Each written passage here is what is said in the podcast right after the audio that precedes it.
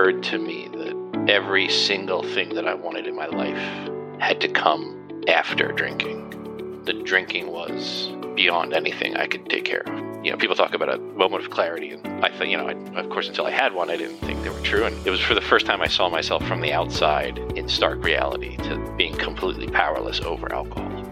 Welcome to the Daily Reflection Podcast. Today is January 16th. We have Douglas Kay in to help us read the Daily Reflection, share some experience, strength, and hope. I hope you enjoy the episode. Welcome to the podcast. Hello. Thank you for having me. Would you start us off by reading the daily reflection for today? Uh, my name is Douglas. I'm an alcoholic. This is Hitting Bottom. Why all this insistence that every AA must hit bottom first? The answer is that few people will sincerely try to practice the AA program unless they have hit bottom. For the practicing AA's remaining 11 steps means the adoption of attitudes and actions that almost no alcoholic who is still drinking can dream of taking. 12 Steps and 12 Traditions, page 24. Hitting bottom opened my mind, and I became willing to try something different. What I tried was AA. My new life in the fellowship was a little like learning how to ride a bike for the first time. AA became my training wheels and my supporting hand. It's not that I wanted the help so much at the time. I simply did not want to hurt like that again. My desire to avoid hitting bottom again was more powerful than my desire to drink. In the beginning, that was what kept me sober but after a while I found myself working the steps to the best of my ability. I soon realized that my attitudes and actions were changing, if ever so slightly. One day at a time, I became comfortable with myself and others, and my hurting starting to heal. Thank God for the training wheels and supporting hand that I chose to call Alcoholics Anonymous. Well, thanks for reading that. And uh, hitting bottom is certainly something that I can relate to. Tell me, um, what about this resonates with you, and and tell me a little bit about your program. Hitting bottom uh, for me was really a, a strange thing because I had always considered myself an alcoholic, but I I didn't grasp the concept of powerlessness over my alcoholism. I knew that I liked to drink, and I drank more than everybody else, uh, but it didn't occur to me that that meant I couldn't make decisions uh, without drinking. Uh, and just a quick story: I was I was looking to change careers uh, about eight years ago before I got sober, and I had signed up, you know, with the last of my money to take this training course. It was like a three day course, uh, about an hour's drive away, and uh, I took the train out there. I was going to stay overnight at the hotel just so I could get up in the morning and be ready for this day. Um, but before I got on the train, I had to go to the liquor store and buy a bottle of vodka to take it with me to the hotel in case the hotel bar closed before I was done drinking because I wasn't familiar with where I was going. So I was I was in a, an uncomfortable place and I needed to make sure I had the thing with me that was most important. So, you know, I drank that night and, and uh, woke up the next morning and I had some leftover beers from the night before on my um, hotel dresser. And so I'm drinking warm Amstel lights and doing shots of vodka at like eight o'clock in the morning before this thing, which was so important to me that I spent the rest of my money to sign up for, and I spent all this time getting ready for it. And um, it occurred to me that every single thing that I wanted in my life had to come after drinking. The drinking was beyond anything I could take care of. Um, you know, people talk about a moment of clarity, and I thought, you know, I, of course, until I had one, I didn't think they were true, and I don't know what other people's experiences are with them, but it was for the first time I saw myself from the outside in stark reality to being completely powerless over alcohol. Do you feel like that was your bottom? Oh yes, I, I'm. I didn't stop drinking that day. I didn't stop drinking that day, but um, you know, it was only it was only a couple weeks until I, I went to my first AA meeting, and um, so when you asked me to talk about this today, I was thinking like, you know, my friend who helped me get sober, and in fact, I talked to him a few weeks before that incident and told him I thought I was losing control, and he asked me what I wanted to do about it, and he was sober, And I said, why don't we go to some of those meetings? Now, I hadn't gone at that point uh, of the hotel thing, but, um, you know, came around again and we ended up going. But so while he was first taking me my first few meetings, you know, he expressed to me that, you know, you don't stop hitting bottom until you stop digging. And why is the bottom important? Well, and you know, if you look at a construction site, the first thing they do is they dig down. They dig down to get to the bedrock or they get to the the layer where they start pouring the concrete. And that's the place where the rest of the building gets its strength. And so for me, I think about you know, what if what if I just magically woke up and and and just got sober and, and didn't have to do any of the work? I wouldn't have fixed a lot of the things that make my life now enjoyable.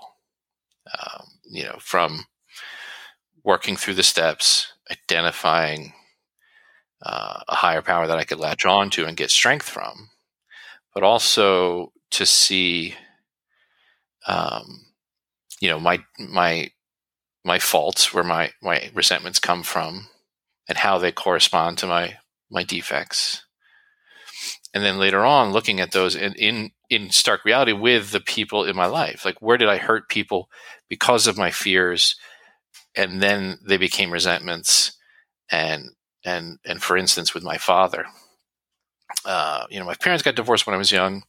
I won't go into the whole thing, but later on in my life, he came back and tried to be part of my life. And I pushed him out because of my resentments towards him when I was younger. Uh, and I spent a lot of time and energy doing that. And I hurt him on purpose. And getting sober and working through the eighth and ninth steps, I, I talked to my sponsor about it, and we put him down as a as a way to um, as a person I had to make amends to.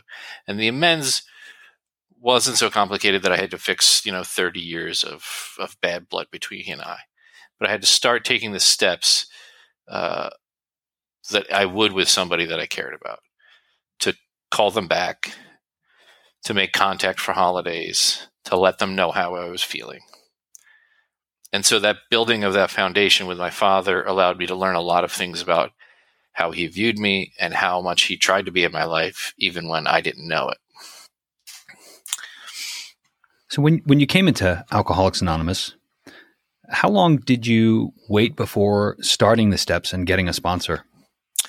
I was in AA for about three or four weeks, uh, going to meetings. I went to a lot of meetings the first 90 days, as people recommended. Uh, they said 90 meetings in 90 days, and I think I got 87 of those days I went to meetings and I, you know, I went to multiple meetings some days. Uh, and for the first week, it was my friend who in, introduced me to the program, and then after that, I met a lot of people uh, in the city I'm from, and luckily there were plenty of meetings to go to, uh, and so uh, I got to see a lot of the same people at different meetings. And so after about you know two to four weeks, you know it's probably three weeks, I asked somebody who I'd seen at multiple meetings, whose demeanor and peace of mind and concern for others uh, was something that I uh, was attracted to, and I asked them to be my sponsor. And so he was my sponsor for the first year. We started reading the book immediately, um, you know, within a week. So I would say within the first month, I got my sponsor, and we started reading the, the steps. Hmm. Did you try other ways to get sober prior to coming to Alcoholics Anonymous? I had not tried to get fully sober. I never said to myself, I am going to get sober as a as a way of life. I had tried, as I think a few people have tried, to prove to others and to myself that I wasn't an alcoholic by not drinking for a finite period of time. And and the finite period of time that I imagined was important was two weeks. I'm not sure where I got that that value from but I said I will not drink for two weeks, and I gave people an excuse I was doing it for my health. And after about ten days, uh, I started drinking. Mm. I figured ten days is nearly fourteen days, so it counts. It's double digits, uh, and that was the only time I st- I tried to get sober. Mm-hmm. Oh, I'm sorry. That's actually not true. I started drinking when I was really young, in like grade school, and I stopped drinking in eighth grade uh, because I was going into high school and I had to be serious about life. Mm. Uh, but I didn't consider getting sober uh, because I didn't consider myself an alcoholic at the time, obviously, because I was in eighth grade. It's not that you can't be, but Right. uh, I just I just saw it as like a uh, a moral choice at that point, and Mm. not a uh, a necessity of my life to get sober. hmm That's an interesting concept, and I think so many of us. Um, I'll speak for myself. Um, I certainly had the ability at times early on in my drinking career to to stop for short periods of time, but I always ended up going back to it. But I felt like I had that decision. Do you, do you ever feel like maybe you crossed a line where you lost the ability to to choose not to drink? I'm from, I'm from New Jersey, and uh, you know the joke about New Jersey is what exit are you from on the turnpike? And I just remember, you know, many times, you know, you're driving with other people and they don't know where they're going, and they pass the exit, and you don't realize until you get to the next one. That's how I think of my drinking, Mm. and the point at which I could have gotten off was in the rearview mirror a long way before I even realized I'd passed it. Mm, yeah. Uh, so anytime I think of that, like that point of no return, it, it was way behind Yeah. when I realized it. I relate. I think that's a good way to look at it. Yeah, I, th- I got sober in 2013. I think probably the point of no return was probably t- 2009, 2010, where I switched from, you know, joyful, happy party drinking to drinking out of anger and spite. The reflection talks about realizing at some point that your attitudes and actions were changing. How long after you started to work the steps and you had a sponsor and you were going to meetings did you start to recognize that you were changing? People noticed that I was physically changing, that I started looking physically healthier because I had been uh, bloated and I had some small health issues related to drinking a lot. Um, so other people noticed that in me before. Uh, I remember distinctly around five months, I was having dinner with my mother at a restaurant, and uh, she said to me, "You seem really calm lately." And that was sort of the first time I realized, like, oh, there's a significant enough change in me that the people who know me really well can see it in my attitude towards life.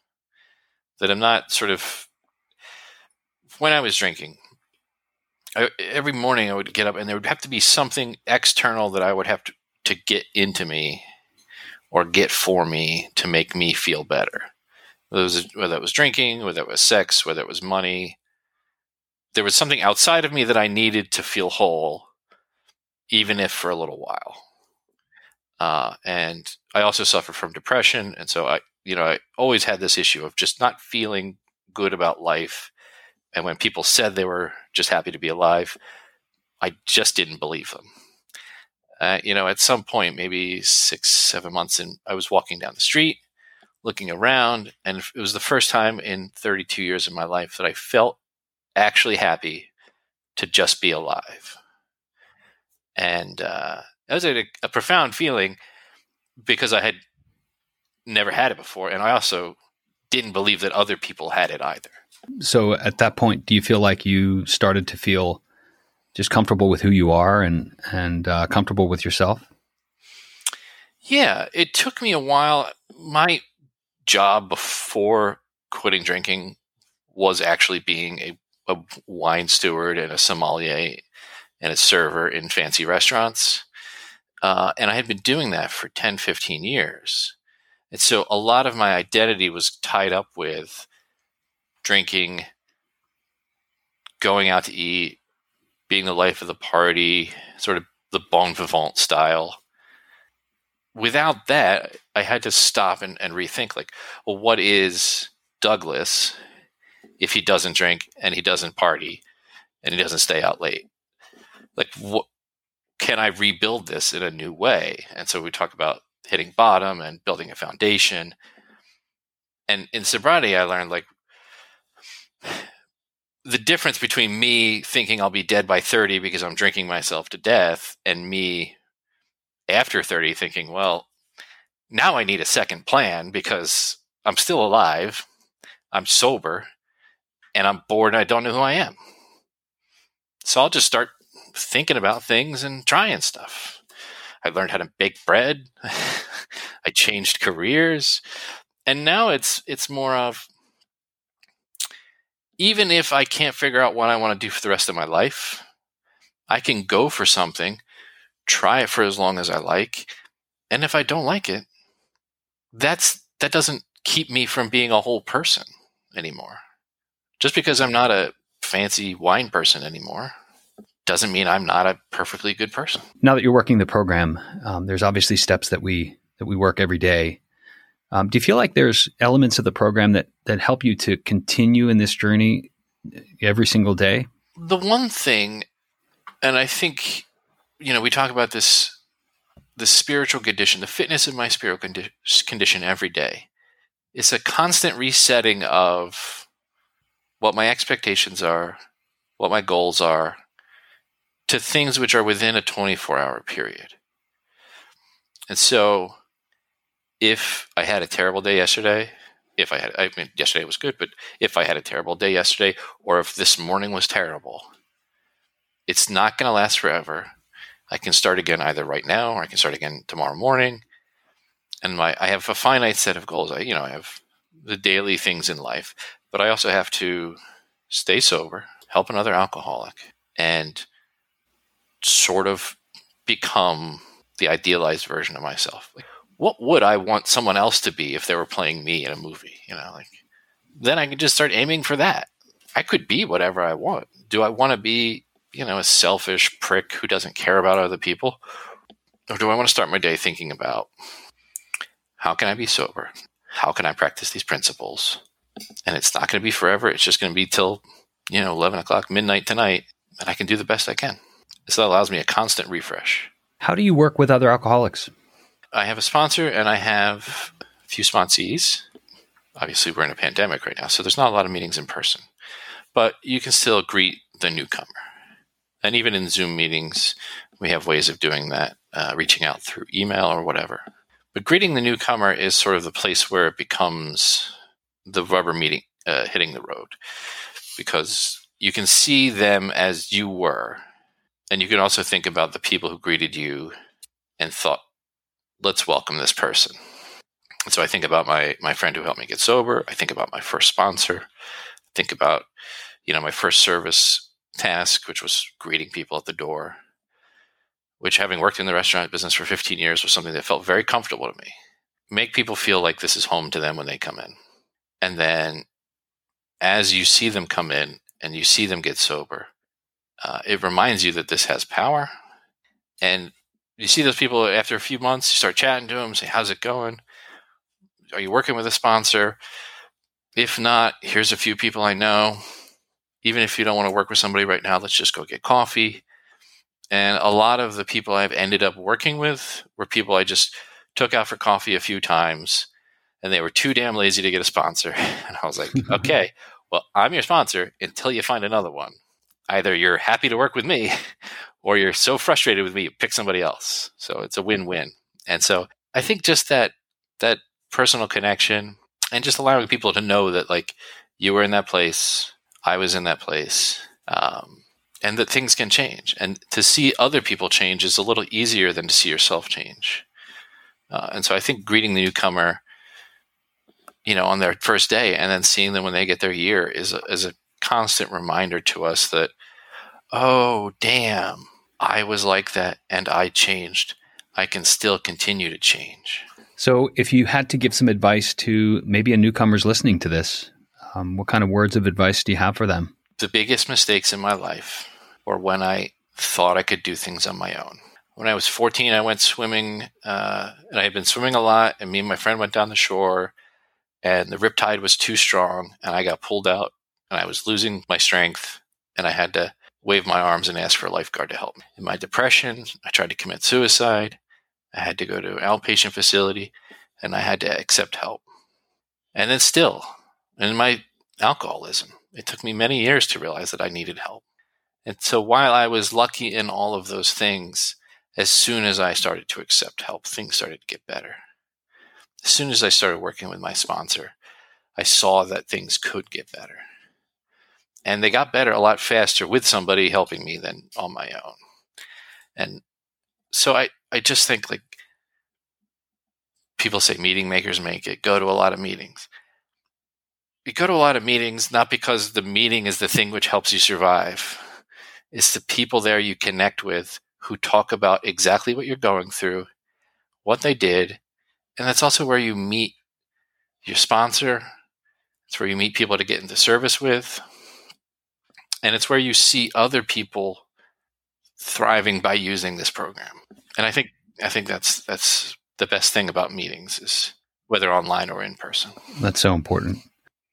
So the concept of hitting bottom, there might be people that are maybe on the fence about taking the drastic step of coming into Al- Alcoholics Anonymous because maybe they feel like they haven't hit that bottom. Do you think it's it's absolutely necessary to feel like you've you've hit your total bottom?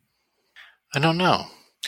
What I tell my sponsees who are starting to work with other people, like uh, they've they're getting sponsees of their own, is that in the the twelfth step discussion in the big book, it talks about reaching out to people. This is a seed that we're planting. I don't call 911 every day, but I know what to do when I need it. I know how to dial that number. I don't need to go to the hospital, but I know where it is. If you don't think you're at your bottom, but you think maybe one day you might, come to a meeting, stay for the whole hour, don't. But you know where it is now. And you, you know a little bit about what's going on. And so I think just just having that seed planted that you're not alone when you're ready to come full time, ready to come for a little bit, whatever. As long as you know where it is and who those people are. And I know plenty of people who came for one time, didn't see them again for a year and a half, then they showed up and they stayed sober for many years. Anything else you want to uh, tell the audience before we, we wrap things up? I am so lucky that when I needed it and I was willing to ask for it, the help was there. Whether it was my friend who I'd worked with for many years and been sober, we never really discussed sobriety before I needed it. And turns out a block away from where I worked, there was about six meetings. So I didn't realize how helpful all of these things could be until I made myself available to them. And I'm just grateful. Well, Douglas, thanks so much for taking the time to share your experience, strength, and hope. Thank you for asking. Thanks everyone for listening. We've put a Patreon page together. This will help us keep the show going. If you want to donate, your donations would be gratefully accepted. We don't make money on the show. It does cost money to put together. You can find that at patreon.com slash daily reflection. That's patreon.com slash daily reflection. Thanks everybody. Have a great day.